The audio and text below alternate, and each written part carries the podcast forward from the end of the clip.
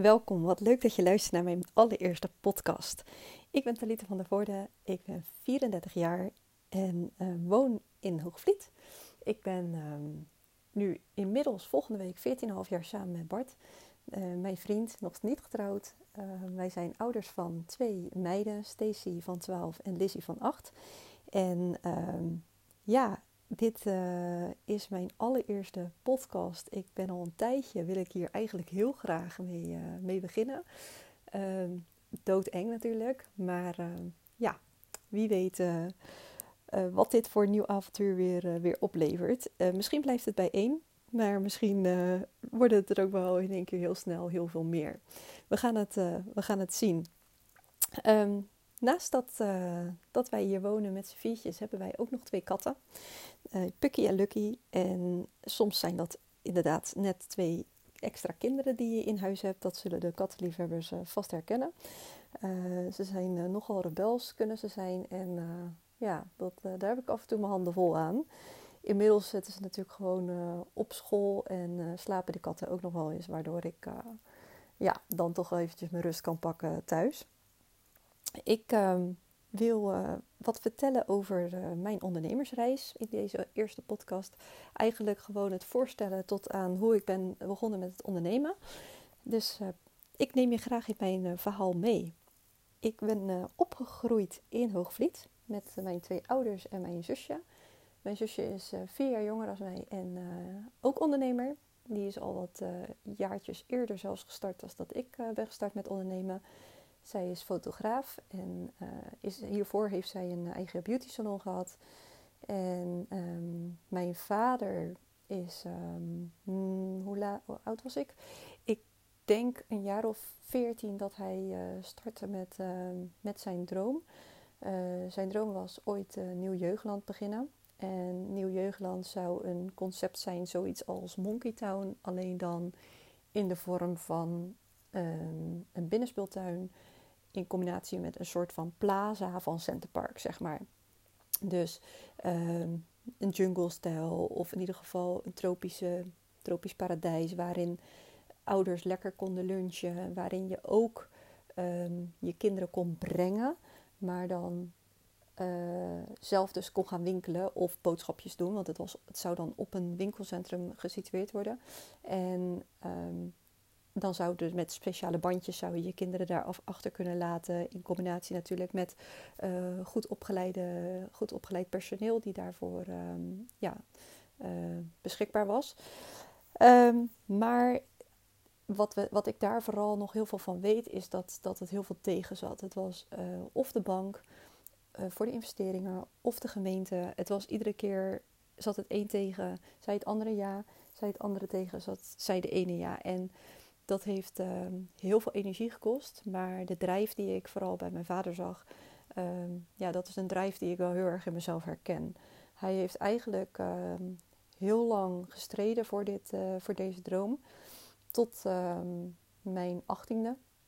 Op dat moment uh, ging het, gingen mijn ouders uit elkaar. En eigenlijk altijd wel als goede vrienden uit elkaar gegaan. Natuurlijk hebben we allemaal onze onze dilemma's en problemen in relaties. Maar wat dat betreft uh, kan ik heel trots zijn op, op mijn ouders. Die gaan nog steeds uh, heel goed met elkaar om. Ze hebben alle twee, zijn ze inmiddels hertrouwd.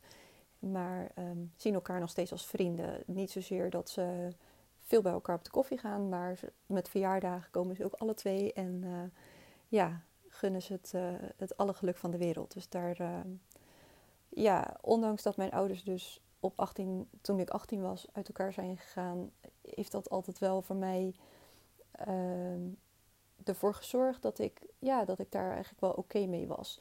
Omdat ik zag dat het ook gewoon beter was. En ik ben van mening dat ouders nooit bij elkaar moeten blijven omwille van de kinderen.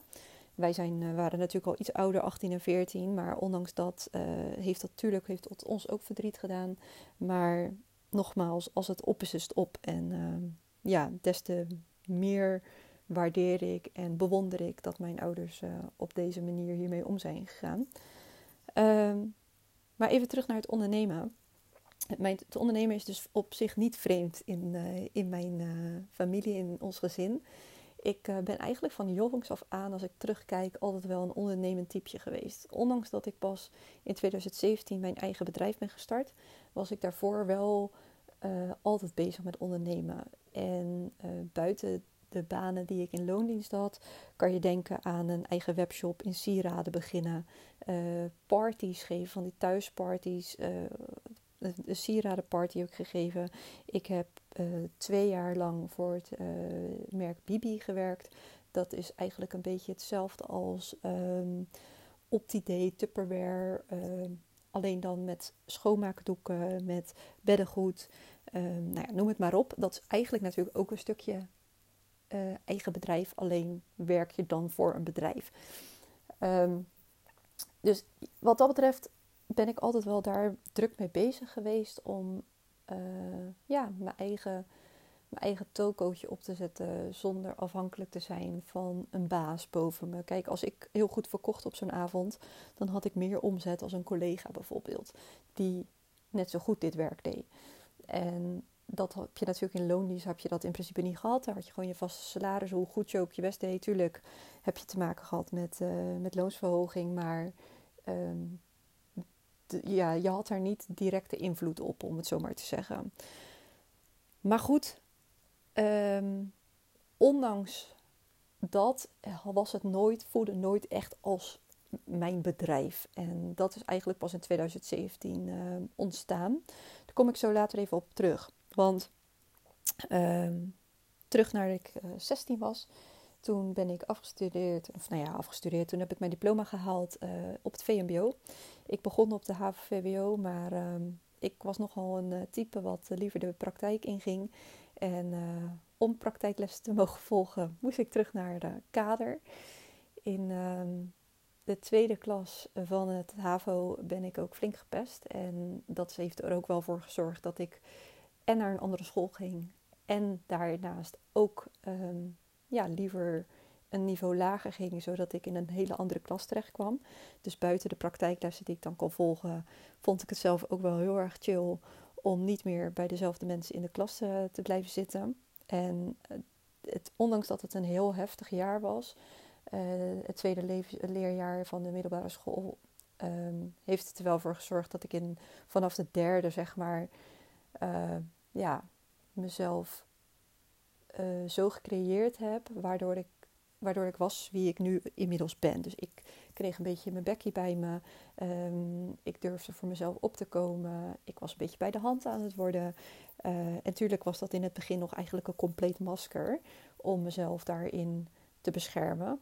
Anderzijds heeft het er ook voor gezorgd dat ik, um, ja, dat ik, dat ik mezelf wat meer durfde te laten zien. En uiteindelijk is dat gewoon een gewoonte geworden en is dat mijn nieuwe karakter geworden, uh, doordat ik die stap heb moeten nemen.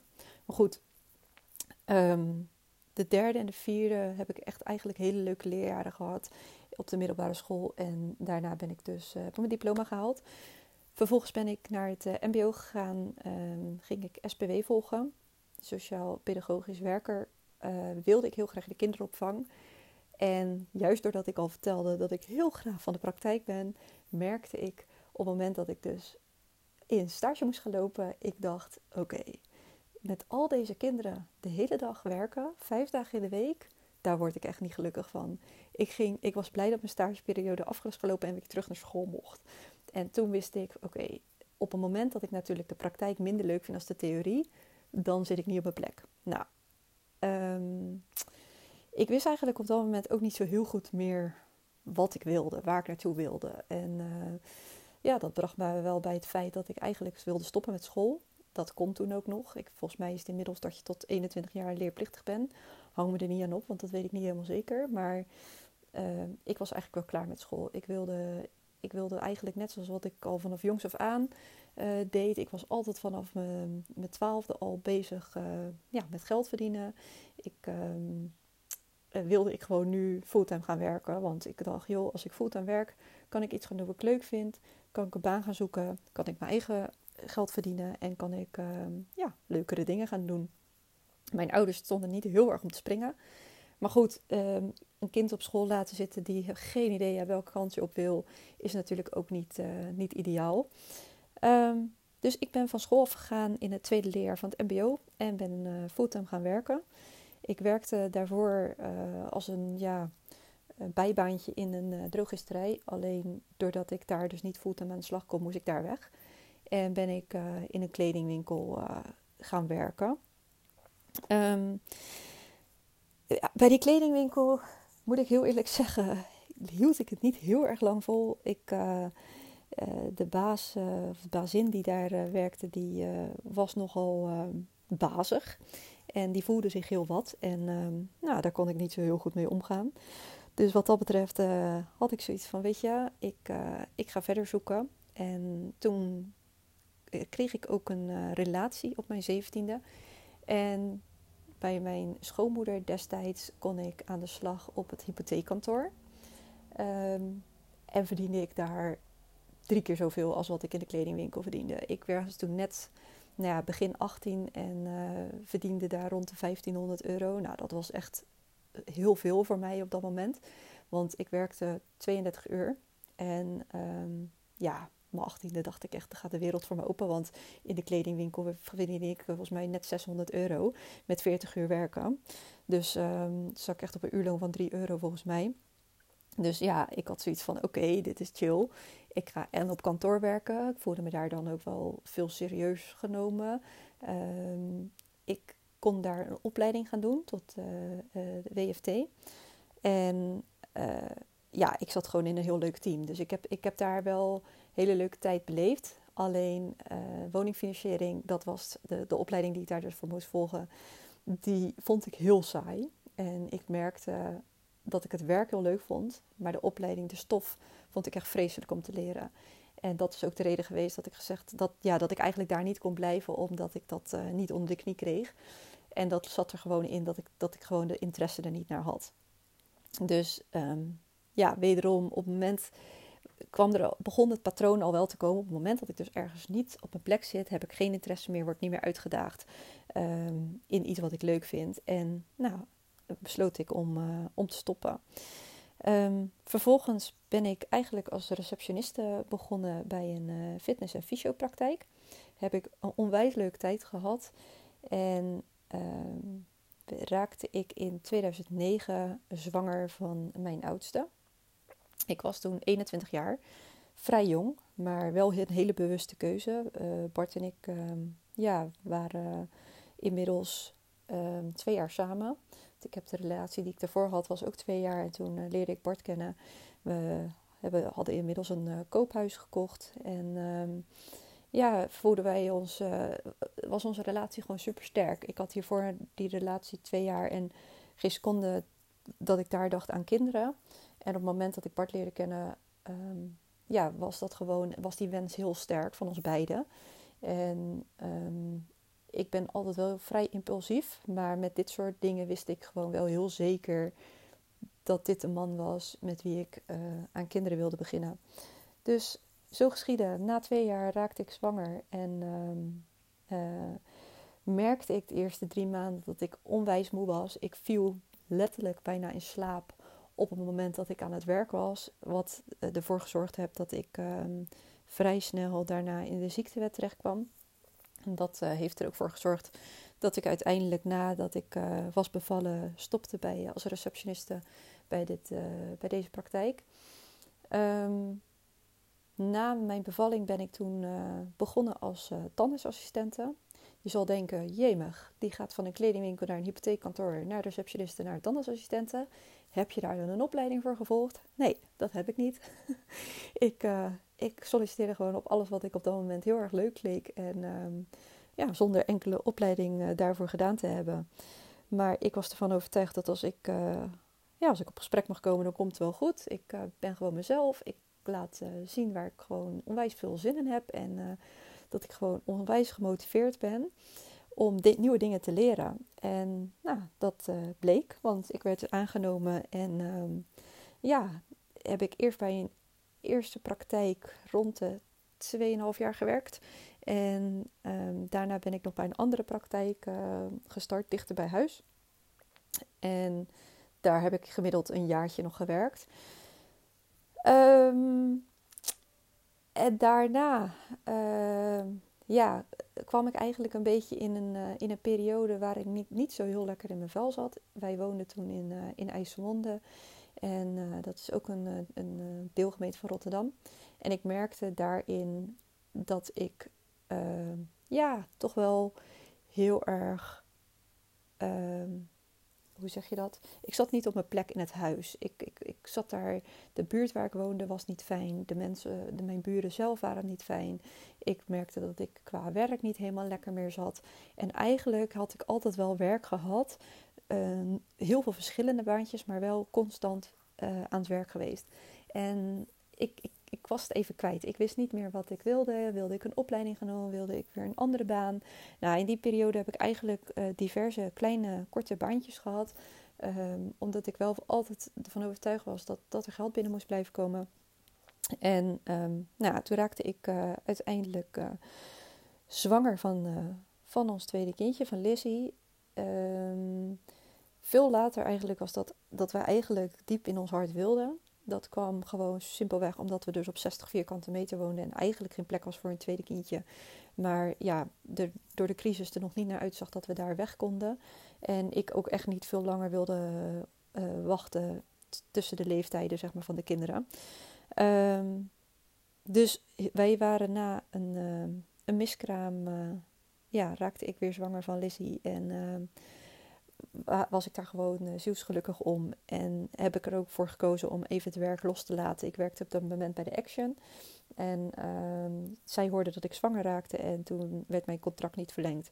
Op dat moment heb ik ervoor gekozen eh, om gemiddeld anderhalf jaar heb ik toen thuis gezeten. Uh, echt even compleet uh, mijn rust gepakt met betrekking tot mijn zwangerschap. Maar ook daarna om gewoon echt het eerste jaar uh, ging inmiddels toen naar school toe, want die was net vier geworden. Lizzie werd geboren.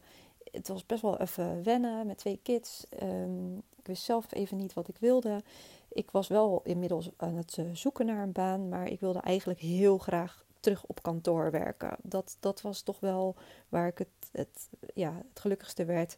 Um, ik merkte toch wel dat, dat, dat ik wanneer ik op kantoor zat, dat ik gewoon veel meer mogelijkheden had om te gaan uh, groeien, om opleidingen te doen en daarin dan door te groeien. Nou, ik uh, heb me echt flink suf gesolliciteerd op dat moment en ik werd eigenlijk nergens aangenomen. Ik merkte dat het, dat, dat een jaar of anderhalf jaar ertussenuit, dat dat best wel uh, killing was eigenlijk. Maar um, ja, totdat ik um, een telefoontje kreeg van een zorginstantie dat ik op gesprek mocht komen als administratief medewerker. En eigenlijk op het moment dat ik daar kwam, wist ik, deze baan wil ik. Die baan die was eigenlijk maar voor gemiddeld vier weken. Of nee, zeg ik niet goed. Voor vier maanden. Drie à vier maanden. En het was een tijdelijke functie om eigenlijk weer ja, wat, wat achterstallig werk weg te werken. Het was simpelweg invoerwerk. Maar ik had zoiets van, joh, ik wil weer zo graag aan het werk. Ik thuisblijfmoeder, fulltime thuisblijfmoeder, dat was in ieder geval niet aan mij besteed. Dat uh, wist ik. Uh, één ding wat zeker was: mijn wereldje was onwijs klein. Ik was alleen nog maar met de kinderen bezig. En uh, ik merkte dat er nergens meer een uitdaging voor mij in zat. Dat ik dacht, hey, ik ben ook nog Talita. En ja, het fulltime moederschap was in ieder geval niet voor mij weggelegd. Dus ik pakte deze kans met beide handen aan. En dat, vanaf dat moment is het eigenlijk heel snel gegaan. Ik had zoveel motivatie om om er echt wat van te gaan maken, dat ik, uh, nou ja, binnen twee maanden uh, van administratief medewerker doorgroeide naar planner. Planner voor de thuiszorg van de huishoudelijke hulp. En uh, daar legde ik zoveel passie in. Ik werkte heel veel over. Ik, ik wilde heel veel uh, oppakken. En ehm, ja, ik merkte dat ik er echt weer toe deed. Ik, ik, ik, was, ik, ik was weer belangrijk voor de maatschappij. Ik uh, hielp heel veel oudere mensen met een uh, hulp in de huishouding. Ik had onwijs mooie gesprekken. Ehm, hele heftige gesprekken ook met betrekking tot heel veel eenzaamheid van de ouderen. En het, deed me wat. Ik had echt, echt hard voor dit, voor dit werk. En ik vond het dus ook vreselijk om te beseffen dat dit eigenlijk maar een tijdelijke functie was ja, totdat ik eigenlijk na, nou ja, zeg drie, vier maanden eigenlijk te horen kreeg van... joh, we gaan je een, een jaarcontract aanbieden, want uh, we zijn super blij met je. Uh, ja, en dat zorgde bij mij wel ervoor dat ik me nog meer gaf en nog meer inzette. En na een jaar ging, uh, ging de teamleider stoppen. En ja, werd ik gevraagd of ik teamleider wilde worden van de huishoudelijke zorg. Met een, een team van gemiddeld 30, 30 medewerkers. Ah, dat was gewoon, dat, dat heeft zo'n trigger in mij losgemaakt dat ik dacht, ja, ondanks dat ik geen opleiding heb, maar gewoon mijn goede wil, mijn motivatie toonde en door heb gezet, um, heb ik deze kans gekregen. En stond ik ineens als teamleider voor een team van 30 uh, eh, vrouwen. En toen dacht ik, ja, ik ga, ik ga er alles aan doen dat ik, dat, dat ik gewoon een hele goede teamleider word. Dat ik hier zelf onwijs veel van leer. Maar ook dat ik ieder, team, ieder teamlid, zeg maar, zo waardeer en respecteer. De waardering geef die ze verdienen. Um, omdat ik dat eigenlijk in al die jaren loondienst zo gemist had. Ik, hoe hard ik ook werkte, er werd nooit een compliment uitgedeeld. En op het moment dat ik dus teamleider werd en de, nou ja, misschien herkennen sommige mensen het wel, maar op het moment dat je in de thuiszorg werkt of als huishoudelijke hulp, sta je gewoon een soort van onderaan de ladder voor heel veel mensen. En ik vond dat zo onterecht. Dus mijn missie was echt deze vrouwen een podium geven. Dit zijn de vrouwen die als eerste binnenkomen bij kwetsbare ouderen, die als eerste zien ehm, dat er eenzaamheid is, dat er, dat er uh, verwaarlozing is. Dit zijn zulke belangrijke mensen voor die ouderen, de mensen die weer aanspraak hebben. Ehm, dit is de eerste stap naar afhankelijkheid voor die mensen. Mensen zijn daarin heel kwetsbaar, willen dat niet. Die hebben heel veel meegemaakt, hebben altijd hun eigen boontjes moeten doppen en die worden dan op dat moment afhankelijk. En dan komt er Ehm, ja, een jonge meid binnen die dan het huishouden moet gaan doen. En hoe lekker wij waarschijnlijk, de, deze generatie, het vindt dat er een schoonmaakster in huis is. Ehm, die ik overigens ook onwijs waardeer. Ehm, was het, is het voor veel ouderen toch wel een drempel. En ik wilde die meiden echt laten voelen dat het werk wat hun deden, dat dat zo onwijs belangrijk is en dat ze er echt mogen zijn. dus ik, ik ik waardeerde hun heel erg. En in evaluatiegesprekken vroeg ik ook altijd: wat kan ik doen om voor jou het werk beter te maken, aantrekkelijker te maken? Wat heb jij nodig vanuit mij om jouw werk nog meer met plezier te kunnen doen? En die meiden die, die wisten echt niet wat ze hoorden. Die hadden echt zoiets van: dit is mij zelden gevraagd. Um, en ik, ja, ik, ik, ik, ook bij de raad van bestuur uh, zette ik altijd echt, uh, ja, stond ik mijn mannetje en, en uh, benoemde ik eigenlijk altijd die thuiszorg. Nou goed, kort verhaal lang, eh, of lang verhaal kort bedoel ik. Ik merkte gewoon dat dat mijn missie werd. Iedereen waarderen om het werk wat je doet. En ehm, nou, inmiddels merkte ik ook wel dat ehm, dat er een ander ehm, ja, vuurtje in mij was aangegaan. Want uh, samen met wat vriendinnen hadden wij de escape rooms ontdekt. En de escape rooms was voor mij niet zomaar een uitje. Ik, ik ging heel veel escapen. En uiteindelijk werd het escapen van één escape room naar een weekend escapen. Um, naar drie dagen lang escapen. En dan speelden we dus echt zomaar nou ja, tien kamers in twee dagen weg. En die escape rooms waren iedere keer weer helemaal fantastisch. Ik was altijd en alleen maar bezig met escapen. Dat was echt mijn volledige uh, uitlaatklep. Een, een ruimte waar je instapt, waar je je telefoon achter moet laten, die dus niet mee mag. Ehm, en die er dus voor zorgt dat je een uur lang letterlijk in een andere wereld stapt. Een wereld zonder telefoons, zonder afleiding, waarin je een wereld, een wereld die er vaak ook nog eens heel realistisch uitziet. En dat is dus de ene dag was dat een bar die je instapte, de andere dag was dat een jungle, de andere dag was dat een kantoor, de andere keer was het politiebureau. Je kon je eigen verhaal gaan spelen en een uur lang puzzelen, verbanden leggen, logisch nadenken. Ik vond het echt fantastisch. En ik niet alleen, vriendinnen van mij ook. En samen met een vriendin ehm, ja, ben ik toen een uh, eigen escape room begonnen. En dat was in uh, eh, 2017. Hebben wij ons ingeschreven bij de Kamer van Koophandel. En begon het balletje te rollen op zoek naar een pand. Want ja, een escape room vanuit huis wordt nog wel lastig. Dus wij moesten een, ehm, ja, een pand zoeken. Dat heeft nog drie kwart jaar geduurd. En inmiddels, nou denk ik dat we zeker twintig panden hadden bezocht. En uiteindelijk hadden, vonden we dus een, een pand waarin wij ehm, twee escape rooms hebben gebouwd. Deze escape rooms, uh, daar kom ik later nog wel een keertje op terug. Um, maar we zijn begonnen met Anna's Dollhouse. En dat was een, uh, een poppenhuis waarin um, ja, je dus echt een, een uur lang waant in het poppenhuis op zoek naar Anna. Die, die erin is gegaan en nooit meer is uitgekomen. Um, en de tweede kamer die wij daar gebouwd hebben was de expeditie.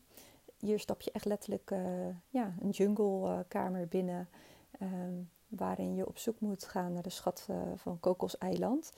En ja, hier, dit was, dit was ons kindje. Dit was echt, dit, hier hebben we onze hart en ziel ingelegd.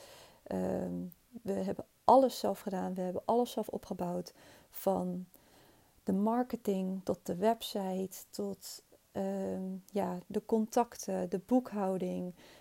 Alles wat zeg maar, bij de opstart van een bedrijf komt kijken. Maar daarnaast hebben we ook het fysieke werk helemaal zelf gedaan. Dus we hebben, we zijn, ja, we hebben zelf uh, ruimtes gebouwd. We hebben de techniek, de kabels gelegd. Um, we hebben het hele plan, de hele kamer van, van A tot Z uitgedacht. De puzzels zelf bedacht, de puzzels zelf gebouwd.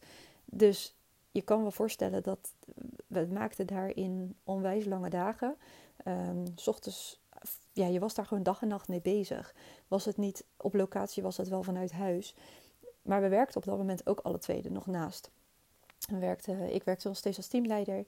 Um, en, en, um, en die vriendin van mij, uh, die werkte in de zorg ook. Dus nadat we klaar waren met het werk, gingen we s'avonds nog naar de escape room. Het doorbouwen, want alle maanden dat we aan het bouwen waren, was er nog geen omzet. En je wil zo snel mogelijk open. Nou, we hebben inmiddels acht maanden gebouwd uh, aan Anna's Dollhouse. En toen die open was, um, ja, kon ons avontuur beginnen. Een half jaar later ongeveer hebben we een deel erbij gehuurd. En konden we gaan beginnen aan onze tweede kamer. Waarin we eigenlijk uh, kort daarna de bouw begonnen zijn. Aan de tweede kamer zijn we ook gestopt met onze baan- in loondienst. Um, dat was best spannend, maar we geloofden zo in ons concept en we geloofden zo in ons, uh, ja, in, in, ons verhaal, in, in onze. Uh, wij, wij waren heel erg sterk in, in onze klantservice. Wij, buiten dat mensen de experience kregen van de kamer, waren wij ook als gastvrouwen. Uh, namen wij de mensen daarna ook nog volop mee in onze avontuur, in onze passie. En dat hoorden we ook telkens terug. Op het moment dat die mensen bij ons aan de bar zaten en wij vertelden over escape rooms, hoorden ze de passie in onze stem en ons enthousiasme. En dat was gewoon, dat was ons kenmerk. Twee vrouwen die met YouTube-filmpjes een hele escape room hebben neergezet. En uiteindelijk zelfs publieksfavoriet van 2020 zijn geworden. Um, altijd in de top 50 gestaan. Um, en ja, het, was echt onze ziel en zaligheid. Maar toen kwam corona. En um, nou ja, dit hebben we allemaal uh, meegekregen. De eerste lockdown, alles moest dicht, ook wij. En wij hadden natuurlijk nog niet een hele grote buffer kunnen opbouwen, omdat we non-stop aan het bouwen waren geweest, aan het, heel veel investeringen gedaan. Um, en ik moet heel eerlijk zeggen, op het moment dat wij klaar waren met bouwen en wij de kamers zeg maar volop aan het draaien waren, merkte ik al wel een hele lichte. Um, zeg je dat? Ik, ik miste een klein beetje de uitdaging en uh, de creativiteit. En nou ja, goed, uiteindelijk kwam de lockdown. Um, en eigenlijk besefte ik toen pas, omdat wij natuurlijk in de recreatiefactor zelf, in recreatiesector zaten, was ik altijd heel veel s'avonds aan het werk, in het weekend aan het werk. Um, en dat waren eigenlijk de momenten dat uh, mijn kinderen en Bart thuis waren. En bij de eerste lockdown kwam ik thuis te zitten. En toen besefte ik het. Ik besefte ineens, ik heb dit onwijs gemist. En natuurlijk niet gelijk vanaf het allereerste moment. Het eerste moment ben je nog in overlevingsstand en probeer je van alles om toch uh, ja, de escape room weer op, op, op een andere manier omzet binnen te halen. Uh, gaat, gaat er gewoon heel veel, moet je heel veel gaan regelen, heel veel subsidies. Uh, nou ja, alles wat erbij kwam, zeg maar, moet je gaan oppakken.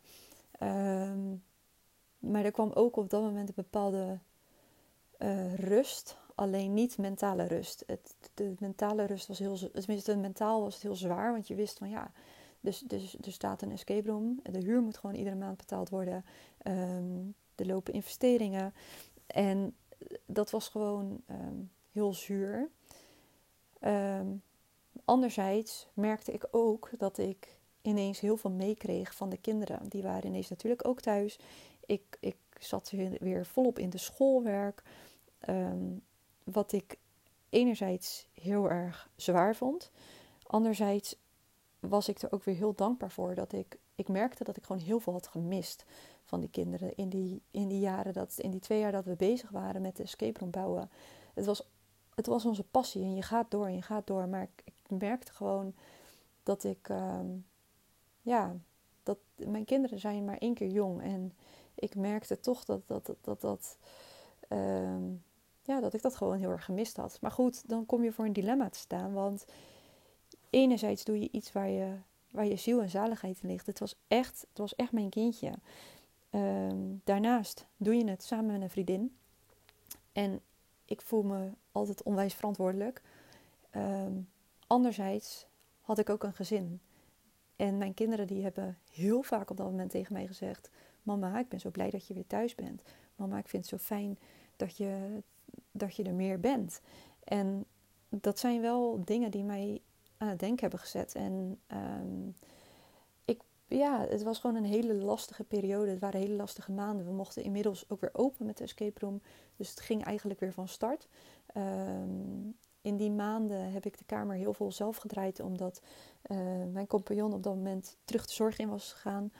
Alles om maar het hoofd boven water te houden. En uh, ik zorgde op dat moment veel meer voor de escape room. Maar het bleef wel aan mij knagen. Ik, ik, ik zat er niet meer helemaal vanuit 100%. En ik merkte dat, ik, dat, dat het steeds meer een last werd als dat ik er nog met heel veel passie en plezier naartoe ging. Omdat ik anderzijds me ook heel schuldig voelde naar de kinderen. Want die hebben dat heel vaak tegen mij uh, uitgesproken. En ik merkte ook zelf dat het vuurtje minder was bij mij. Um, maar zoals ik natuurlijk eerder gestopte bij een loondienstbaan op het moment dat ik het niet meer in mijn zin had, was dit voor dit verhaal wel even anders. Want je hebt gewoon met heel veel zaken te maken. Met, um, ja, op, financieel gebied, maar met name op sociaal gebied. Je doet het samen met iemand, je bent die stap aangegaan. En het was gewoon heel zwaar om die beslissing te nemen. We hebben daar heel veel gesprekken over gevoerd. Um, heel, veel, heel veel gehuild, heel veel ja, gepraat, um, oplossingen bedacht. Maar goed, uiteindelijk, het vuurtje zat er niet meer. En ik kon mezelf niet meer duizend procent geven. En dat vond ik ook niet eerlijk. Dus uiteindelijk heb ik ervoor gekozen om, uh, om uit het bedrijf te stappen. Uh, mijn compagnon wilde wel heel graag doorgaan. En dat wilde ik ook heel graag. Dat zij dat ook zeker zou blijven doen. Want zij had die passie nog wel. En, die, die, die, die, en dat vond ik gewoon heel belangrijk. Dat zij dat dan ook kon blijven, blijven voortzetten. Um, ze hebben goede afspraken gemaakt. En um, nou ja, uiteindelijk uh, ben ik 1 november. Um, ja, eind oktober was mijn laatste dag. Of 1 november was mijn laatste dag. En dat was dus 1 november 2020. ja, het was, een, het was een lastige dag. Het was een zware dag. Maar goed, het, het, ik had er natuurlijk al een paar maanden naartoe geleefd dat dat, uh, dat, dat de laatste dag zou worden. Dus ik, ik merkte gewoon, oké, dit heb ik nu achter me gelaten. Ik ben daar nog, we hebben nog heel veel contact gehouden. Ik heb ook altijd gezegd, ik blijf je nog helpen bij alles wat ik kan doen. Stukje boekhouding. Um, ja, waar ik kan helpen, help ik nog. Uh, maar zij moest een weg vinden om het alleen te gaan runnen. Ik moest een weg vinden in ander werk wat ik op dat moment uh, zou gaan oppakken. Want uh, dat ik iets met de marketing wilde blijven doen, dat ik iets met ondernemers wilde blijven doen, dat was voor mij één ding wat zeker was. Want dat vond ik eigenlijk het allerleukste van het opstarten van een heel bedrijf. Het, het regelwerk, alles eromheen. Het, uh, zij was heel erg handig met, uh, met de bouwdingen en uh, met de fysieke bouwdingen, de, de, de, de, de puzzels en het techniek en het bedenken, het creatieve, dat hebben we allemaal samen gedaan. Uh, maar ik was daarin weer heel goed in alles regelen, zorgen dat de materialen er waren, boekhouding, marketing, uh, nou ja, noem het maar op. Dus dat maakte eigenlijk ons een heel goed team. En daarin wilde ik verder iets doen. Nou, september uh, ehm, 2020 ben ik naar een social media congres gegaan. En uh, daar wilde ik meer weten over hoe je social media kan inzetten voor je bedrijf. Op dat moment zat er een VA achter mij en ik kwam met haar in gesprek en ik had dus nog nooit van het VA-vak gehoord. Uiteindelijk merkte ik uh, tijdens ons gesprek, zij vertelde wat een VA, VA inhield en ik dacht, ja, dit is het. Dit is wat ik wil. Dit is precies wat ik zoek. Ondernemers helpen op afstand met mijn kennis en mijn ervaring, maar met werk wat ik zelf kan indelen, wat ik rondom mijn kinderen kan plannen, zodat, mijn kinderen, zodat ik alles van mijn kinderen meer kan gaan meemaken. Uh, waarin ik toch een eigen bedrijf kan blijven behouden. Want het ondernemerschap zat, dat vuurtje was aangewakkerd en ik wist zeker dat ik niet meer terug wilde in loondienst. Um, dus ja, ik ben me daarin gaan verdiepen en um, vanaf uh, eh, 1 november uh, ben ik daarin verder gegaan. Ik had voor mezelf wel bedacht, tot met uh, eind december, zeg maar begin januari, wist ik: oké, ik, ik ga het eventjes uh, de tijd nemen om het allemaal op te zetten. Ik hoefde nog niet direct klanten te hebben. Ik ben wel in november al gestart met iemand, maar dat was nog uh, zeg maar op basis van ja, uh, loondienst. maar wel op afstand, waardoor ik dus wel een beetje kon gaan wennen. Maar dat was natuurlijk niet helemaal ehm, ja, wat ik zocht. En vanaf januari ben ik eigenlijk pas actief ehm, ja, gaan zoeken naar, uh, naar klanten. Um, ik ben gestart op Instagram. En ik ben daar gestart met stories maken, wat ik in het begin doodeng vond. Want ik dacht echt, wat moet ik nou vertellen? Ik zit de hele dag thuis. Ik heb nog geen klanten. Ik heb nog helemaal geen idee hoe dit werk werkt. Um, wat vertel ik in hemelsnaam op mijn stories? Maar goed, ik wist, mensen moeten mij wel kunnen vinden. Dus ik wist dat ik het in moest gaan zetten om uiteindelijk zichtbaarder te worden in de online wereld, in de online, ehm, bij de online dienstverleners. Dus ik ben het gaan doen en ik merkte naarmate ik dat steeds vaker deed, dat het ook steeds makkelijker ging. En uh, ik, ja, ik voelde gewoon aan alles, dit komt goed. Ik wist gewoon echt, dit komt goed. Ik wist waarvoor ik deed. Ik wist dat ik iets ging doen waar ik goed in was, waar ik mezelf volop in wilde ontwikkelen om anderen ook daarbij te kunnen gaan helpen. En uh, ja, het is uh, tot op heden echt een uh, hele grote persoonlijke reis geweest. Ehm, met heel veel ontwikkeling, heel veel eh, verschillende mooie dingen, mooie mensen ontmoet.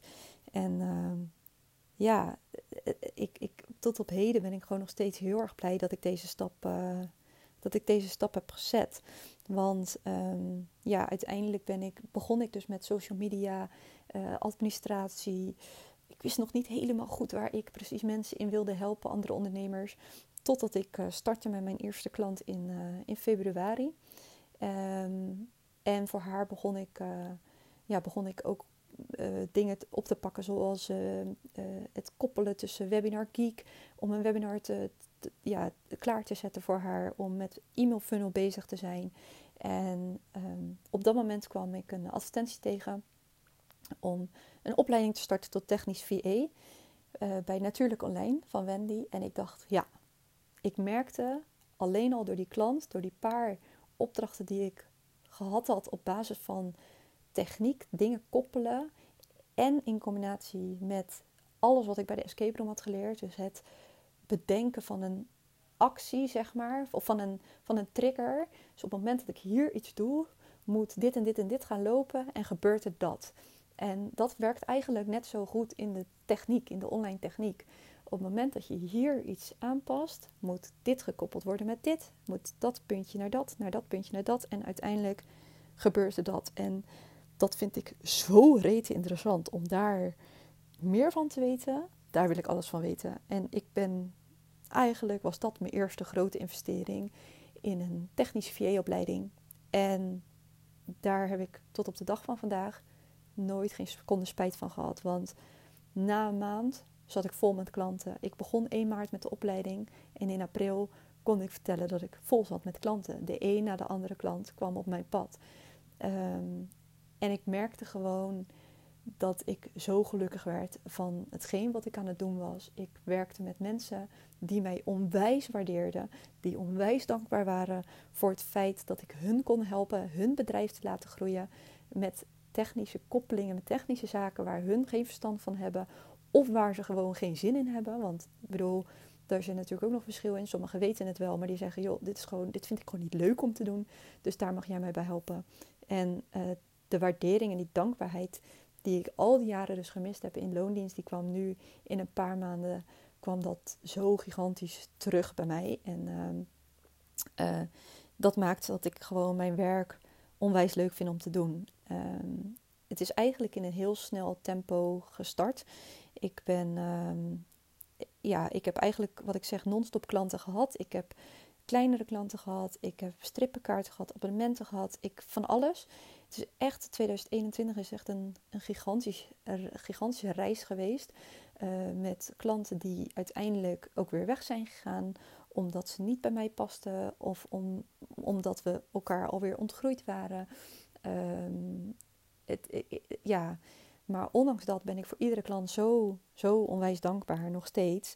Want ze hebben, mij, ze hebben mij allemaal geholpen bij, het, bij de stap waar ik nu sta. En um, ja, mijn hele missie is gewoon nu, is ondernemers helpen naar een goed lopend bedrijf. Waarin ik ze help dus door, door middel van automatiseren. Zodat ze dus meer tijd overhouden om ook te genieten van hun mooie bedrijf.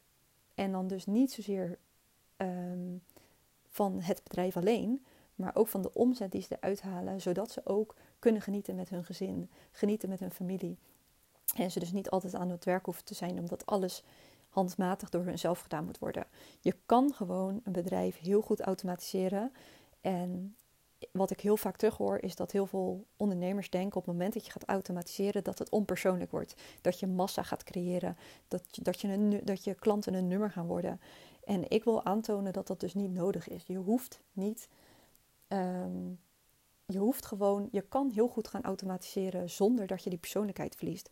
Want mijn kernwaarden zijn betrokkenheid, transparantie, eerlijkheid en vertrouwen. En ehm, dat draagt allemaal bij aan persoonlijkheid. Ik ben heel erg betrokken bij mijn klanten. En ik wil dus ook met klanten werken die dat ook voelen bij hun klanten. En ondanks dat je dus gaat automatiseren, hoef je die betrokkenheid niet te verliezen. En dat is waar ik dus mijn klanten heel graag ehm, bij help. Inmiddels ehm, ben ik alweer bijna drie kwartier aan het, uh, aan het praten. Ik kan nooit heel kort van stof zijn, moet ik zeggen. Dus ehm, bereid je voor wanneer je meerdere podcasts van mij gaat luisteren. Ik zal ze proberen de volgende keer iets uh, minder uh, lang te maken. Maar ja, op dit moment, as we speak, ben ik net vorige maand ingestapt bij, een, bij Yvette Lans, mijn business coach. En ja, er staan gewoon onwijs veel mooie dingen op de planning. Ik uh, werk op dit moment alleen nog maar één op één met klanten op, op basis van abonnement. Dus dat zijn nu inmiddels vijf klanten. En daarnaast ga ik meer op projectbasis werken. Ben ik bezig met het uitbreiden van mijn team. Met technische VA's, maar ook met andere VA's die dus kunnen helpen bij andere zaken.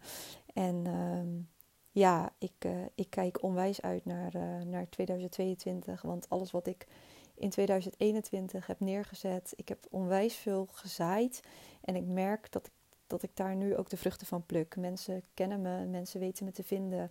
Ik heb letterlijk twee klanten op dit moment die gewoon drie maanden op mij gewacht hebben totdat ik vrij kwam om met mij samen te mogen werken. En ja, ik kan dat nog steeds niet geloven. En ik ben me elke dag bewust dat ik onwijs dankbaar ben voor deze kans. En ehm, ja, ik sta iedere dag met, met een lach op mijn gezicht op om, uh, om het werk wat ik doe en om de klanten die ik mag helpen. Dus ja, voor nu, ik vind het echt super leuk en een onwijze eer dat je, als je tot hier hebt geluisterd en nog steeds luistert. Ik nogmaals, ik vond het doodeng van tevoren, maar ik vind het onwijs leuk om te doen. En ehm, ja, ik ben heel benieuwd naar jullie reacties. Ehm, ik krijg nu zelfs een melding dat de maximale opnametijd 60 minuten is. Nou, zover ga ik hem niet door laten lopen. Maar ehm, binnen een korte tijd komt er weer een podcast uh, online, denk ik.